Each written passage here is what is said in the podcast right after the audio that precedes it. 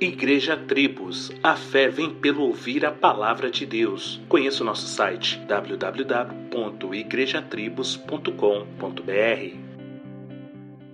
Olá, o ar da manhã sempre é melhor, mais puro, mais fresco e se vier acompanhado de um sol raiando pelas janelas da casa, iluminando todo o ambiente, aí não tem preço. Segundo a ciência, a distância média entre o Sol e a Terra é de mais de 149 milhões de quilômetros e demora cerca de 8 minutos para a luz do Sol chegar até nós. Tirando todos os detalhes para que isso ocorra de forma perfeita, devemos lembrar que é gratuito. Deus nos proporciona esta experiência várias vezes ao ano e, como faz parte do dia a dia, muitas vezes nem agradecemos. A graça de Deus em nossas vidas segue um caminho parecido. Ela está presente, mas quanto mais nós conhecemos os detalhes do Filho de Deus como nosso Salvador, mais somos gratos a Deus tamanha misericórdia e amor. O apóstolo Pedro escreve em sua carta: Crescer na graça e no conhecimento do Senhor e Salvador Jesus Cristo. Estas palavras de Pedro